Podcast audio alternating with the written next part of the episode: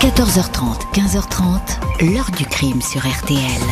Jean-Alphonse Richard. J'ai fait une enquête, c'était des filles de la DAS, et elles n'étaient déclarées disparues par personne, parce que la plupart étaient majeures. Je me suis entêté, et je me suis rendu compte qu'en fait, c'était des disparitions suspectes, parce que ces filles-là n'ont jamais réapparu. Bonjour, sans lui, le chauffeur de car et meurtrier Émile Louis n'aurait sans doute jamais été arrêté. Pendant des années, le gendarme Christian Jambert a mené une traque solitaire dans l'affaire des disparus de Lyon. Des jeunes filles vulnérables, sans attache, sans famille, des déficientes mentales que personne ne rechercherait. Jambert va être obsédé par ce dossier qui n'intéresse personne, intrigué par la justice qui semble maintenir sur le sujet une chape de plomb, comme si le silence, l'omerta même, régnait sur ces disparitions inexpliquées. Le gendarme va ainsi devenir un fouineur dérangeant, le plus gênant des enquêteurs. Il va bousculer les autorités et les obliger à rendre des comptes. Jusqu'à sa mort, à l'été 1997, alors qu'il venait de prendre sa retraite mais poursuivait son enquête. Un étrange suicide, de deux balles dans la tête. Avait-il franchi, sans le savoir, une ligne rouge? Pourquoi ces épais silences sur ces crimes que personne ne voulait voir? Que voulait-on cacher? Question posée aujourd'hui à nos invités 14h30, 15h30. L'heure du crime sur RTL. Dans l'heure du crime aujourd'hui, l'enquête solitaire du gendarme Christian Jambert. Au début des années 80, cet officier bien noté est en poste dans Lyon où son attention se porte sur des disparitions de jeunes filles. Histoire qui curieusement ne mobilise ni les autorités ni la justice. Dimanche 5 juillet 1981, un agriculteur de Rouvray, petit village de Lyon, à 20 minutes d'Auxerre, est attiré par l'odeur putride qui se dégage d'un abri à bestiaux délabrés posé au milieu d'un champ. Dans la baraque, un corps en décomposition, grossièrement enfoui sous une couche de fumier. Le cadavre est celui d'une femme. La robe est déchirée, les mains attachées dans le dos, la bouche entravée par un baillon. C'est le gendarme Christian Jambert, 40 ans, brigade de recherche d'Auxerre, qui est chargé du dossier. Il fait aussitôt le lien avec des disparitions de femmes dans la région autant de dossiers considérés au parquet d'Auxerre comme des fugues. Impossible pour l'heure d'identifier la morte de Rouvray, battue, violée, étranglée. Cinq mois plus tard, l'officier Jambert dispose enfin d'un nom. La malheureuse s'appelle Sylviane Lesage, 22 ans, mère célibataire, pupille de la DAS, disparue il y a presque un an. C'est sa nourrice, Gilberte Lemenorel, qui à l'époque avait signalé la disparition. Jambert lui rend visite. Il a la surprise de découvrir que la nourrice vit avec le dénommé Émile Louis, un chauffeur de car de 47 ans, Jambert le connaît bien. Il a entendu, deux ans auparavant, pour la disparition d'une adolescente de 16 ans, elle aussi, une enfant de la DAS. 28 décembre 1981, cinq mois après la découverte du corps de Sylviane Lesage, Émile Louis est en garde à vue à la gendarmerie d'Auxerre. Le gendarme Jambert est certain de tenir le meurtrier. Le chauffeur de car a souvent été vu avec Sylviane, dont il aurait abusé. Qui plus est, la nourrice a remis aux gendarmes un imperméable maculé de boue et des liens de tissu identiques à ceux de la scène de crime. Le tout était caché sous un escalier. Le suspect numéro un nie, il n'a jamais couché avec Sylviane, mais au fil des heures, son discours se trouble. Euh, il était, je pense, sur le point de craquer. On arrivait au bout de la garde à vue et là, il a trouvé une parade, dit le gendarme. Émile Louis passe effectivement aux aveux, mais pas sur le meurtre de Sylviane Lesage. Il fait diversion, reconnaît des attouchements sur trois filles mineures placées par la DAS chez sa compagne. La garde à vue s'achève. L'enquêteur Jambert rend un rapport qui incrimine le chauffeur de car. Émile Louis sera condamné deux ans plus tard à trois ans de prison pour les attouchements. Mais pour Sylviane Lesage, aucune suite. Le juge d'Auxerre, Jacques Bourguignon, rend un non-lieu. Émile Louis ne reste qu'une petite année en prison. En 1984, il quitte Lyon pour s'exiler dans le Var, près de Draguignan. Le gendarme Jambert le suit à la trace. Il a recensé six dossiers de disparition qui se ressemblent. Des jeunes filles ou jeunes femmes, fragiles, vulnérables, handicapées. Émile Louis les transportait dans son car. Juin 1984, le gendarme rend un procès verbal de synthèse accablant pour Émile Louis. Il est présenté comme le possible ravisseur et meurtrier des filles de la DAS. Rapport aussitôt reçu, aussitôt enterré au tribunal d'Auxerre, affaire classée. Affaire classée ou dans tous les cas abandonnée en cette année 1984 et cela fait alors plus de cinq ans que le gendarme Jambert se plonge dans ces dossiers que tout le monde a oubliés. Il a fini par trouver le fil rouge dans cette histoire. Ce fil rouge, c'est évidemment Émile Louis. Alors le gendarme va continuer. On est là au balbutiement de l'affaire des disparus de Lyon. Bonjour Thierry Fournet. Bonjour. Bonjour Vincent Hérissé. Bonjour. Merci tous les deux d'être aujourd'hui parmi les invités de l'heure du crime. Vous êtes tous les deux réalisateurs et scénaristes de la télé La conspiration du silence, documentaire en huit épisodes. Euh, sur effectivement cette affaire des disparus de Lyon, tous les volets de cette affaire, des années 70 jusqu'au début des années 90. Euh, et les huit épisodes de la saison 1 sont disponibles, je le dis dès maintenant, sur la plateforme de France Télévisions. Et je le dis et je le répète parce que c'est une série incroyable. C'est un, formidable, plus qu'un thriller, c'est une, histoire au long cours où l'on découvre les tenants et les aboutissants de, euh, cette affaire. Euh, Vincent Hérissé, première question, elle est pour vous. Euh, ce documentaire au long cours, je disais, parce que c'est, il faut rentrer dedans, c'est une histoire formidable. ça s'appelle La conspiration du silence. Dommage, j'aurais bien aimé trouver le titre. Je l'ai pas trouvé, il n'est pas de moi. Mais qu'est-ce que vous voulez dire par là? Euh, ce qu'on veut dire par là, c'est qu'en fait, quand on a vraiment, euh, quand on est plongé, quand on a plongé dans cette affaire avec Thierry, euh, évidemment, ressort très vite la question de, il se passe, c'est bizarre toutes ces choses. Est-ce qu'il y a un complot quelque part? Est-ce qu'il y a quelqu'un qui planqué dans l'ombre a manipulé tous ces gens-là qui n'ont pas forcément fait ce qu'ils auraient dû faire au bon moment? Et en fait, c'est pas un complot dans ce sens-là. C'est, à mon sens, c'est bien pire que ça. C'est une accumulation de, de négligence, de gens qui n'ont pas voulu faire ce qu'ils auraient dû faire, mhm. de gens qui ont préféré regarder ailleurs, de petites lâchetés et de grands renoncements. Thierry Fournet, euh, quand on veut regarder ailleurs, c'est qu'il y a bien une raison. Euh, soit on est totalement feignant, soit on décide que bah, c'est dangereux. Oui, alors il y a un, mélange des deux. Je pense qu'il y a, il y a dans certains cas euh, de l'incompétence, mais il y a surtout le fait de ne pas vouloir donner une mauvaise image ou de l'institution pour laquelle on travaille, ou du département dans lequel on travaille, ou des amis qu'on peut fréquenter et qui sont des fois euh, susceptibles d'être mis en cause. C'est tout ça. Donc chacun dans son coin euh, se garde bien de faire du vent et d'en parler. On arrive de ce fait à, une omerta. Une c'est-à-dire la loi du silence. Hein, c'est un terme sicilien, mais alors qui s'applique tout à fait euh, dans, cette région de Lyon à, cette époque. Bonjour Pierre Monoir. Bonjour. Merci beaucoup vous aussi d'être aujourd'hui dans le studio de l'heure du crime. Vous êtes président de l'association de défense, c'est ça, des disparus mmh. de Lyon, hein, mmh. euh, et ce depuis plusieurs années. Alors évidemment, vous allez entrer en scène dans cette histoire un peu plus tard, mais on, va le voir. Euh, d'ores et déjà, on a le sentiment que le gendarme Jambert, on parle de lui aujourd'hui, il, a tout de suite les clés en main. Et très vite, il, il Baudeur et il sait ce qui se passe.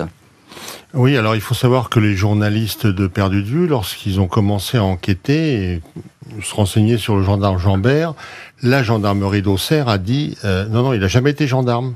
Il n'a jamais ah. travaillé chez nous. À ce point-là Ah oui, c'est la, les, après, bien évidemment, euh, c'était un peu plus compliqué de dire ça, mais la première fois, c'était ça.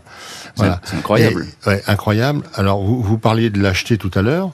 Euh, moi, je pensais que c'était euh, lorsque j'ai découvert ce, tous ces dysfonctionnements, je pensais que tout le monde allait être derrière moi pour euh, dire bah oui, qu'est-ce qui s'est passé, quelles sont les personnes qui ont, qui et, et, malheureusement, on m'a mis des bâtons dans les roues partout, mmh. à tous les niveaux de Lyon. Mmh. Les seules personnes qui m'ont aidé, hormis les directeurs de centre, etc., qui étaient des gens de terrain, ce sont des gens qui étaient sur Paris, à mmh. l'extérieur, parce que c'était profondément choquant. Mais sur Lyon, tous les politiques ont bloqué. Ça, vous l'avez particulièrement senti, vous l'avez perçu tout de suite. Ah bah, hein plus, plus, plus, que, oui, oui, plus hein que senti, puisque hein j'avais des menaces de mort, j'en ai, eu de 92 à 95.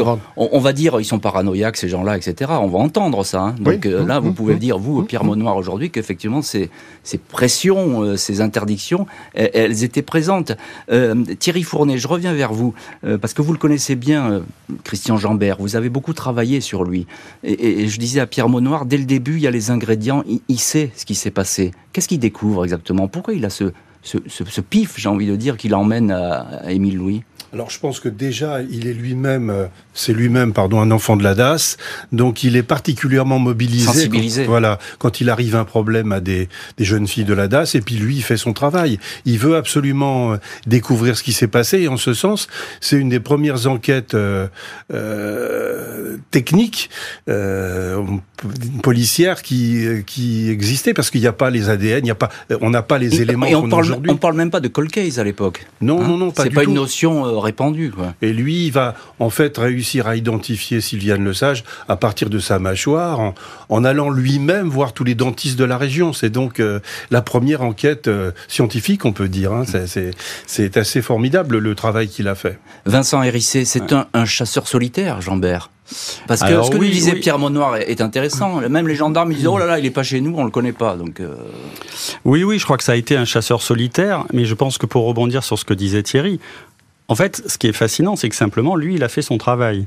C'est-à-dire qu'il les a cherchés, c'est disparu, et c'est comme ça que assez rapidement, il tombe sur Émile Louis. C'était pas très compliqué de tomber sur Émile Louis. il fallait le vouloir. Finalement, il fait les liens et il se rend bien compte très vite que dans les dernières personnes qui voient les disparus, c'est Émile Louis. Hmm.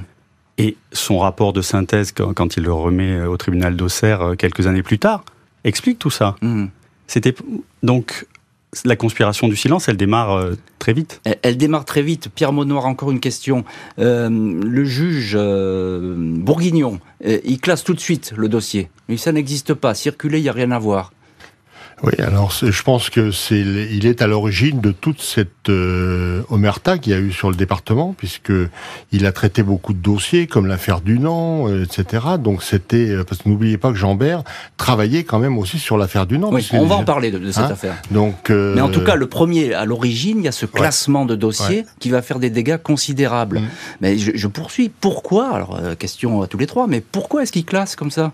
Il a Alors, peur? Alors moi, a... je, moi, je vais vous dire, un jour, j'ai eu l'occasion de remettre le prix de l'éthique à Simone Veil, qui m'a expliqué qu'elle était ministre de, euh, à l'époque, ministre de la Famille, et qu'elle n'avait jamais entendu parler de quoi que ce soit. Et je lui dis, mais vous expliquez comment euh, ce blocage? Elle me dit, bah, c'est tout simple. hein. Vous savez, euh, pour un politique, pour qu'il soit réélu, pas de bruit, pas de vague, dormez bonnes gens, tout va bien. Donc, il voulait couvrir des, des politiques, couvrir des notables. Ouais, euh, couvrir l'image du département, parce qu'on en a entendu parler de cette image du département à l'époque. Hein. Le gendarme Jambert va continuer à se battre, mais contre des moulins. À la préfecture de Lyon, on se méfie de lui. La justice, quant à elle, fait la sourde oreille. En ce milieu des années 80, à Auxerre, le gendarme Christian Jambert doit se résigner à rester seul avec ses convictions, ses obsessions, disent ses détracteurs, sur l'affaire des disparus de Lyon. Pas moins de huit dossiers dont le parquet d'Auxerre semble se désintéresser. À l'époque, la ville, la région semblent d'ailleurs vivre à l'heure des scandales sexuels. Le 22 janvier 84, les policiers ont découvert dans la cave d'un pavillon d'Apoigny, près d'Auxerre, une jeune femme entravée sur une croix. C'est une autre victime séquestrée depuis des semaines dans ce réduit qui s'est enfui et a donné l'alerte. Le propriétaire Claude Dunant enlevait des femmes, des clients payés pour venir les torturer à leur guise. Deux carnets avec les pseudonymes, téléphones des habitués du pavillon sont saisis. L'une des filles torturées était une pupille de la DAS qui était transportée dans le quart d'Émile Louis. Le tortionnaire Claude Dunant était-il lié à Émile Louis? L'affaire ne va pas aller très loin. Les deux carnets recensant les clients sont déclarés perdus au palais de justice d'Auxerre. Dunant, relâché pour vice de forme, ne donnera jamais aucun nom. Il sera condamné cinq ans plus tard à la perpétuité, mais il ne fera que 13 ans de prison. Octobre 89, l'arrestation d'un notable d'Auxerre, Pierre Charrier, président local de l'association des adultes et jeunes handicapés, relance le dossier éteint des disparus de Lyon. Depuis près d'un an, Charrier abusait chaque semaine d'une jeune femme vulnérable dans un établissement dirigé par son épouse. Conseillère municipale, élue sur la liste du maire, Jean-Pierre Soisson. Pierre Charrier sera condamné à six ans de prison.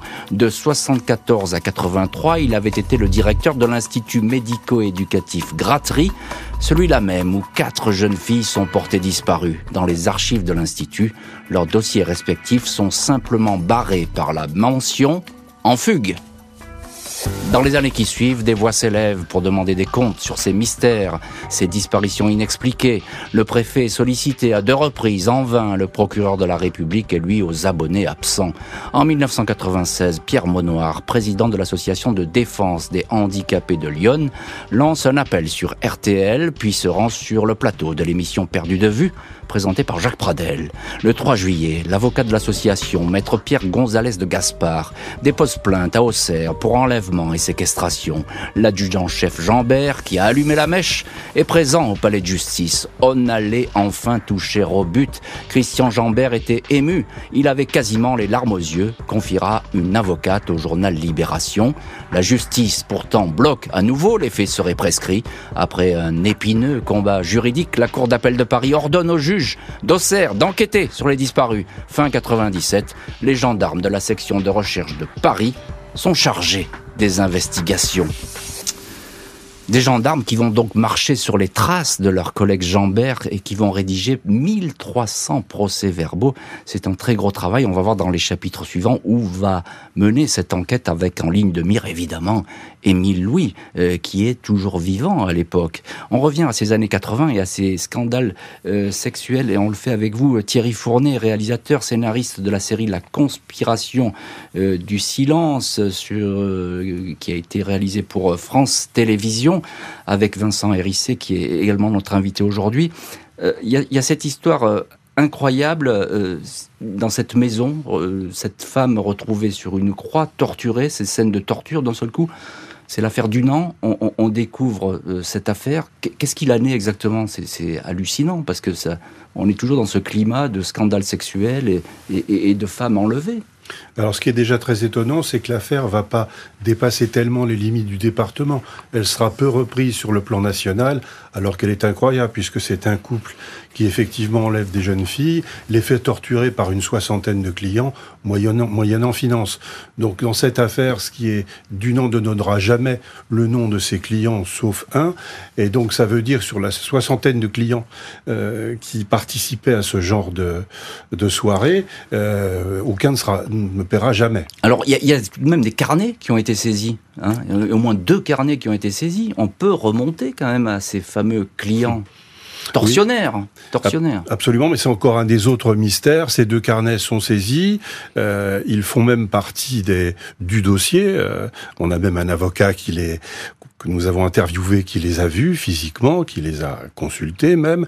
Mais euh, ils disparaissent à un certain moment personne ne sait ce qui leur est arrivé, et de ce fait, euh, on, ne tiendra jamais compte des noms qui sont inscrits dessus. Et puis au procès, on va s'apercevoir que là non plus, on n'essaye pas tellement de savoir euh, hmm. qui étaient ses clients. Donc il y a quand même 60 personnes qui ont participé à ce genre de soirée horrible. Hein, il faut voir ce que subissaient les jeunes filles et qui sont, qui finissent tranquillement leur jour sans avoir été le moins du monde inquiété. Pierre Monoir, vous êtes le président de l'association de défense des disparus de Lyon. Vous n'allez pas tarder à l'époque à entrer en scène, j'ai envie de dire comme ça, euh, dans cette histoire. Euh, il y a plein de clients qui ne sont pas cités, on ne va pas les retrouver, ce qu'on vient de dire, dans, cette maison de l'horreur, cette maison de torture. Euh, c'est quoi? C'est des notables, des gens qui sont protégés, qu'il ne faut pas toucher? Oui, il y, a, un petit peu de tout, des notables, des gens à qui il faut surtout pas toucher, bien évidemment. Autrement, on aurait mis les noms en pâture, bien évidemment. C'est pour ça que ça a été étouffé. Euh, par contre, euh, dans, dans, le cas de l'affaire du nom, il y a quelque chose qui me choque énormément. C'est-à-dire que ces filles-là, je les ai dans mon association, hein, que ce soit Huguette ou Michaela, euh, elles ont été euh, scarifiées avec des croix gammées, avec etc. Il n'y a rien eu de prévu pour euh, faire une chirurgie esthétique, alors qu'à l'époque, pour réinsérer du Dunant, Jean-Pierre Soisson monte au créneau et demande à Arpaillange, le ministre de la Justice, de sortir de l'argent pour une association qui s'appelait Fraternité Notre-Dame pour réinsérer du Dunant. Mais quid, incroyable, quid des jeunes filles? Non, mais c'est c'est c'est plus que choquant. mais non, mais là là vous, enfin moi j'ignorais totalement ce que vous nous racontez. Mmh, c'est euh, paru à envoyé spécial, hein, ça a été. Oui, mais euh, stupéfiant et scandaleux. Mmh. Euh, oui, il n'y a, a, pas d'autre terme. On est bien d'accord. Hein, on est là vraiment dans le, c'est la, surprise la plus totale. Vincent Hérissé, vous, vous, avez bossé aussi réalisateur et scénariste de, de la conspiration du silence, ce documentaire formidable qu'il faut effectivement aller aller voir sur sur France Télé. Est-ce qu'on fait le lien à l'époque entre Dunant, le tortionnaire de ce pavillon d'Apoigny, et, puis Émile Louis? Est-ce qu'il y a un lien qui est établi? Alors, Ce qui établirait un réseau Non, le, le lien, il n'a jamais été établi. Il a été beaucoup cherché, il n'a jamais été établi. C'est vrai que c'est, on a envie de le faire parce que c'est quand même très très proche. Mm. C'est au même moment, c'est le même profil de victime.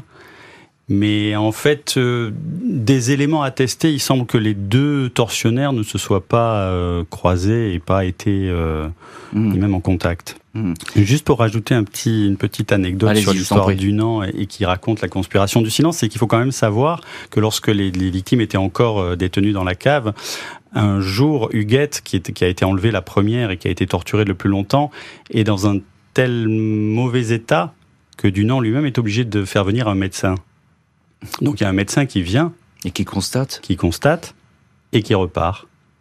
Et qui se tait. Qui répare. Ah bah là, oui, là, euh, excusez-moi, le silence retombe, hein, mais euh, il n'y a pas de mots euh, pour, pour évoquer tout ça. Pierre Maunoir, là, on est à peu près à 10 ans de bagarre. Hein, on, est fin 97. On commence à avoir un petit peu le, bout du tunnel. On sent que les choses bougent là. Vous avez arrêté la presse. Vous vous, vous êtes manifesté. Oui, tout à fait. Sans la presse, j'ai toujours dit d'ailleurs, c'est pour ça que j'ai toujours un respect, je réponds toujours aux journalistes. Merci. Euh, sans la presse, l'affaire ne serait jamais sortie. Mhm. Voilà. C'est clair, c'est net, c'est-à-dire que euh, Lyon républicaine, ben, localement, on ne faisait pas grand-chose, hein, même s'ils ont fait des articles sur des événements passés, mais je pouvais pas m'adresser au local, c'était pas possible. Euh, surtout qu'il y avait quand même un journaliste qui était pas, euh, voilà, qui, qui, qui, avait tendance à aller plutôt du côté de, de, de des charriers, mais euh, euh, tout ça, ça a bien changé depuis, mais euh, sans la presse nationale, c'était mort. Des dizaines de témoins réentendus, les investigations vont se concentrer sur l'éternel suspect numéro 1, Émile Louis.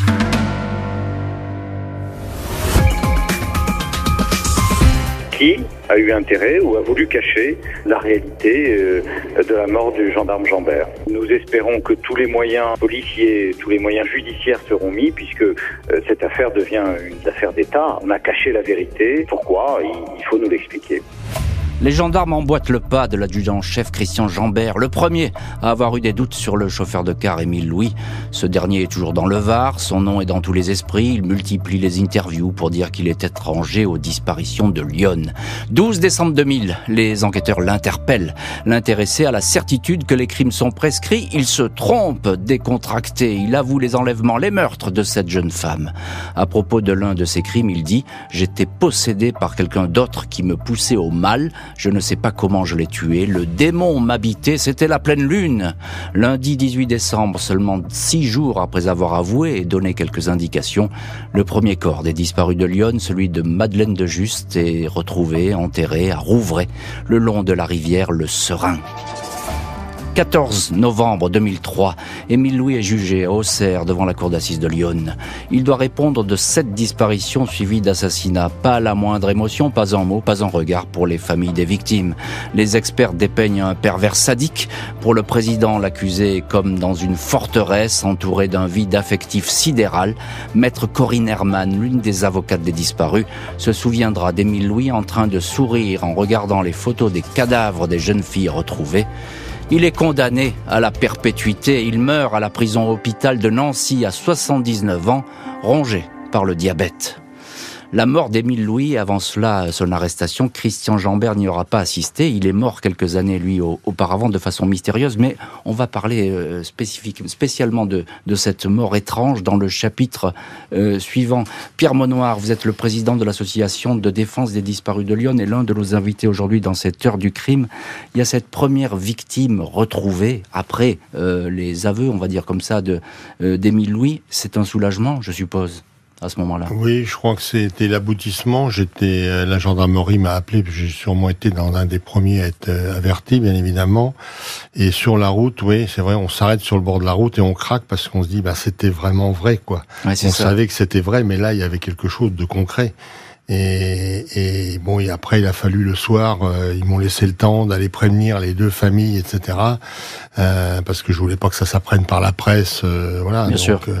oui, c'est des moments très difficiles, mais mais plein, plein, plein d'émotions. Oui, on sent que vous êtes encore touché, même Ouais, aujourd'hui, ouais, par, tout par, à par fait, ce, bien sûr, bien par cette, ce- cette première découverte. Cette, a- cette affaire, on, on ne peut pas ne pas être touché. Bien si sûr. on n'est pas touché, c'est qu'on n'est pas dans l'humain. Ouais, Si on n'est pas dans l'humain, qu'est-ce qu'on est Euh, Thierry Fournet, vous êtes euh, l'un des réalisateurs et scénaristes de la série La Conspiration du Silence. Huit épisodes sur cette histoire des disparus de Lyon.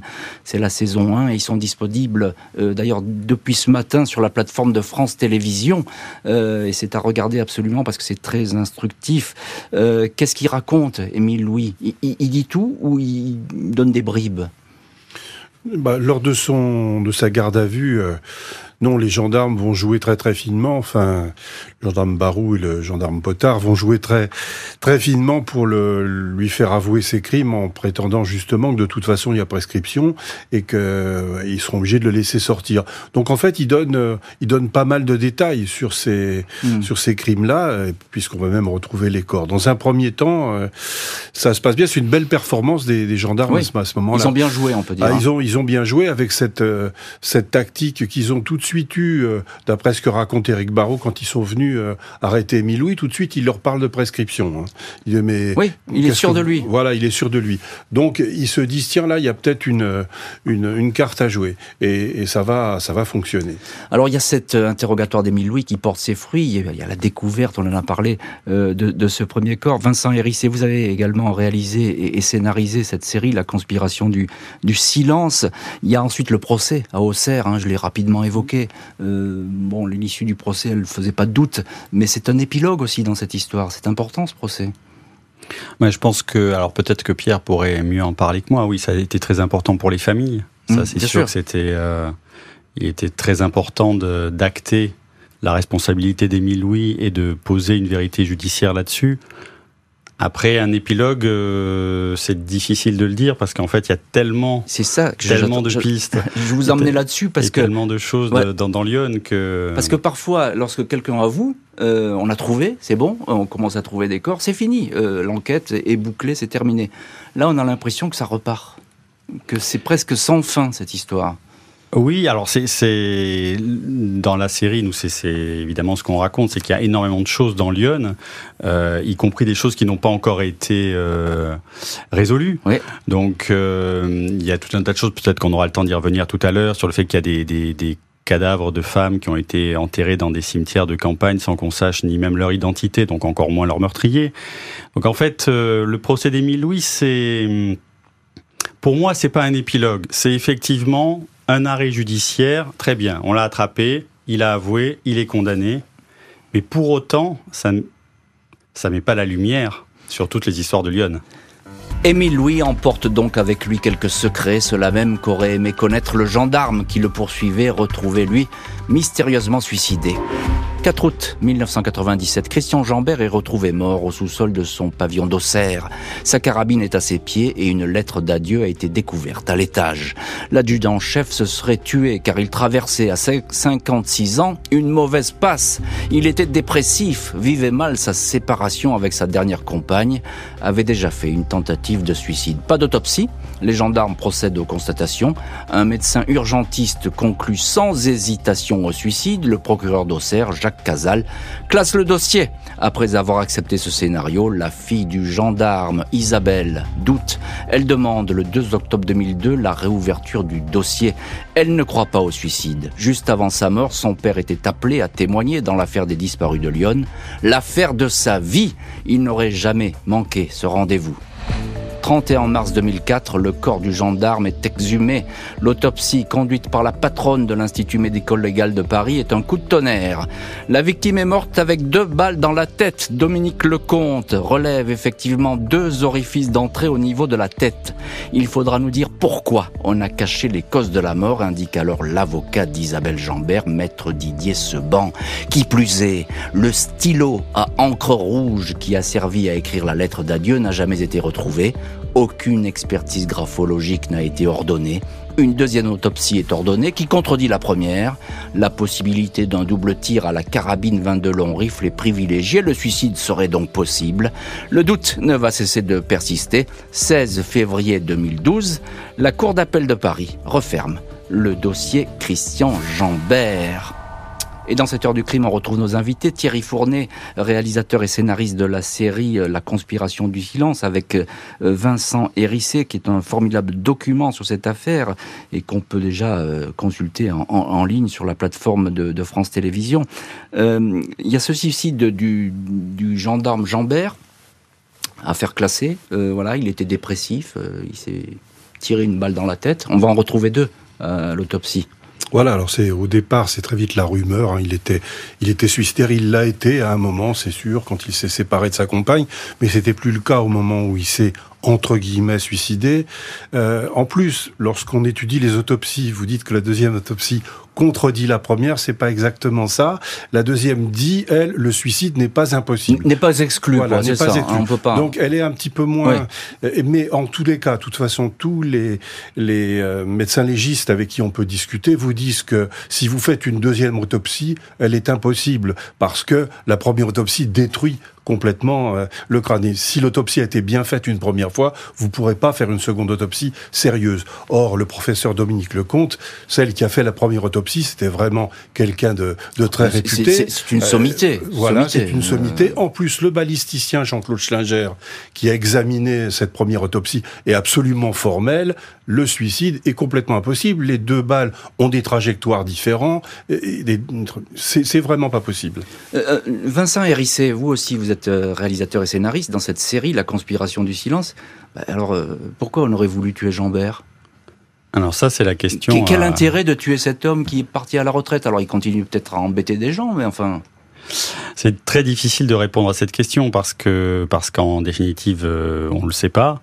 c'est vrai que le timing par rapport à l'affaire des disparus est troublant puisqu'évidemment c'est le moment où euh, où Christian Jambert va être entendu par un juge. Ouais, on est juste avant. Hein, juste avant. On est juste avant. Il fera sans doute partie des tout premiers entendus par les juges, puisque l'affaire redémarre à ce moment-là sous contrainte et lui, il de sait la justice tout. Il sait tout. Enfin, parisienne. Hein, qu'on soit bien d'accord. C'est bien Paris qui a ordonné. Et donc ça c'est troublant. Pour autant, c'est il n'est pas exclu que l'origine de, de sa mort soit à chercher ailleurs. Hmm. C'est simplement, on peut aussi imaginer que des gens n'aient pas eu envie d'un Christian Jambert qui aille déballer devant un juge d'instruction tout un tas de choses qu'il a pu apprendre sur tout un tas d'affaires autres hmm. que l'affaire des disparus.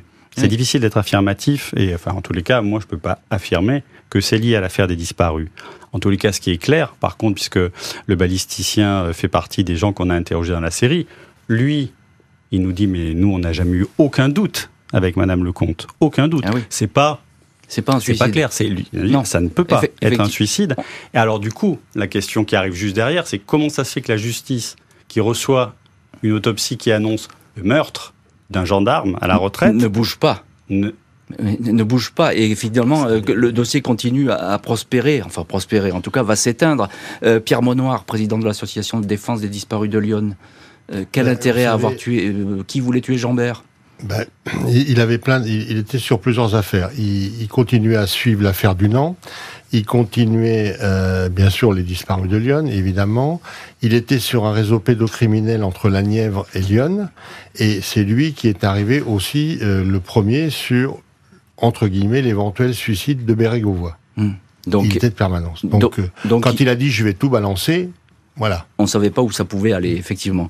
La mort du gendarme s'ajoute à la longue liste de mystères. Si tu as appris que j'ai eu un accident, ne cherche pas, c'est volontaire, avait-il confié à un ami. En 2017, 20 ans après la mort troublante de Christian Jambert, Pierre Monoir, président de l'association des familles de victimes des disparus de Lyon, souhaitait qu'un hommage soit rendu aux gendarmes, victimes collatérales selon lui d'Émile Louis. L'année suivante, la ville d'Auxerre donnera le nom de Christian Jambert à un square. Émile Louis, jugé et condamné pour sept meurtres de disparus, est enterré dans Lyon. Il repose dans le cimetière d'un village non loin d'Auxerre, une tombe anonyme, sans aucun nom inscrit sur la pierre tombale. tous les corps des disparus de Lyon n'ont pas été retrouvés. Et effectivement, Pierre Monoir, euh, vous êtes l'un de nos invités aujourd'hui. Euh, dans l'heure du crime, vous l'avez suivi de A à Z presque cette, enquête et vous la portez encore aujourd'hui. Vous nous l'avez très bien raconté.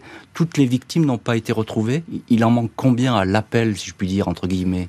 Bah, il en manque quand même cinq, plus euh, nous avons des jeunes filles qui ont été enterrées sous X sur ce département, euh, dont les autorités ne veulent pas entendre parler. Quoique, il y en a une qui a été exhumée euh, dont on a pu extraire, enfin dont ils ont pu extraire les, les ADN, Mm. etc.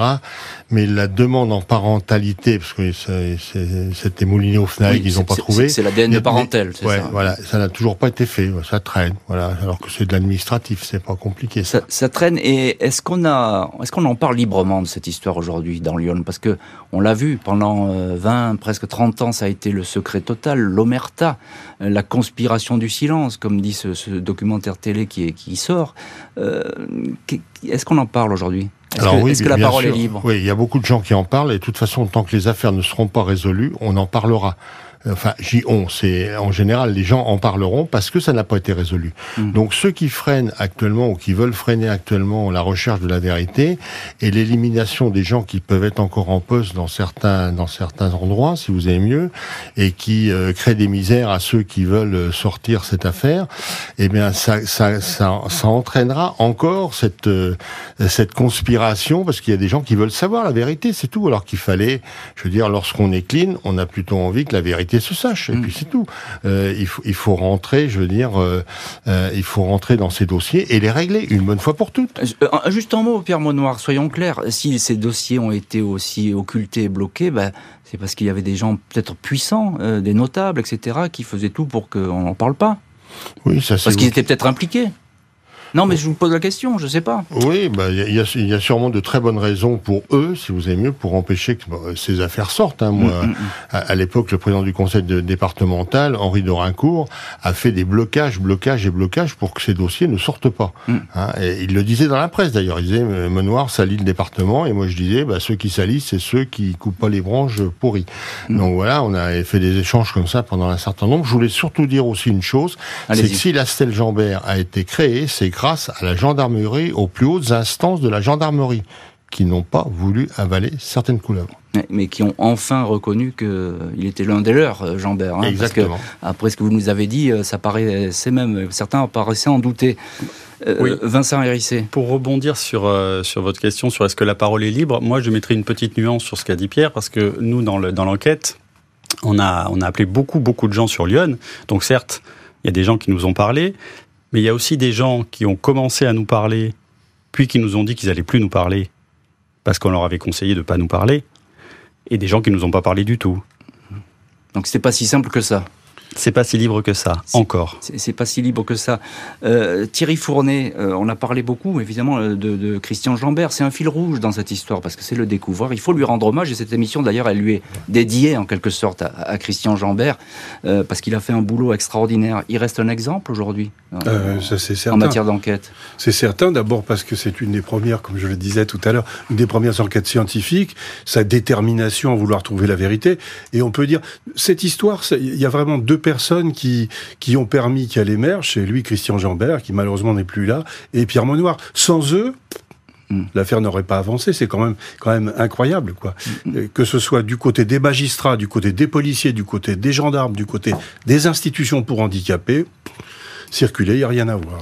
Pierre Monoir, je termine cette émission avec vous. Euh, possible ou pas possible encore une histoire comme les disparus de Lyon aujourd'hui? Moi je pense pas. Je pense qu'aujourd'hui on- Bah, les enquêtes il y a toujours des blocages. Si vous regardez encore euh, sur les disparus de l'autoroute A6 hein, euh, à Chalon, il y a histoire, encore des oui. blocages. Mm. Voilà. Donc vous, vous doutez un petit peu Je- non, non, il y a quand même des gens qui ont dans Quand la même. magistrature euh, font avancer les choses, mais c'est compliqué, compliqué. Le pôle Colcaise a été créé, c'est compliqué. Merci beaucoup Pierre Monoir, Thierry Fournet, Vincent Hérissé. Votre série La conspiration du silence est un accès libre depuis ce matin, gratuit sur le site de France TV. On va d'ailleurs mettre les, liens euh, pour nos auditeurs sur les réseaux sociaux de, l'heure du crime et sur rtl.fr parce que c'est une série absolument capitale qu'il faut regarder. Merci à l'équipe de l'émission, Justine Vignot, Marie Bossard à la préparation, Boris Pirédu à la réalisation. L'heure du crime, présenté par Jean-Alphonse Richard sur RTL.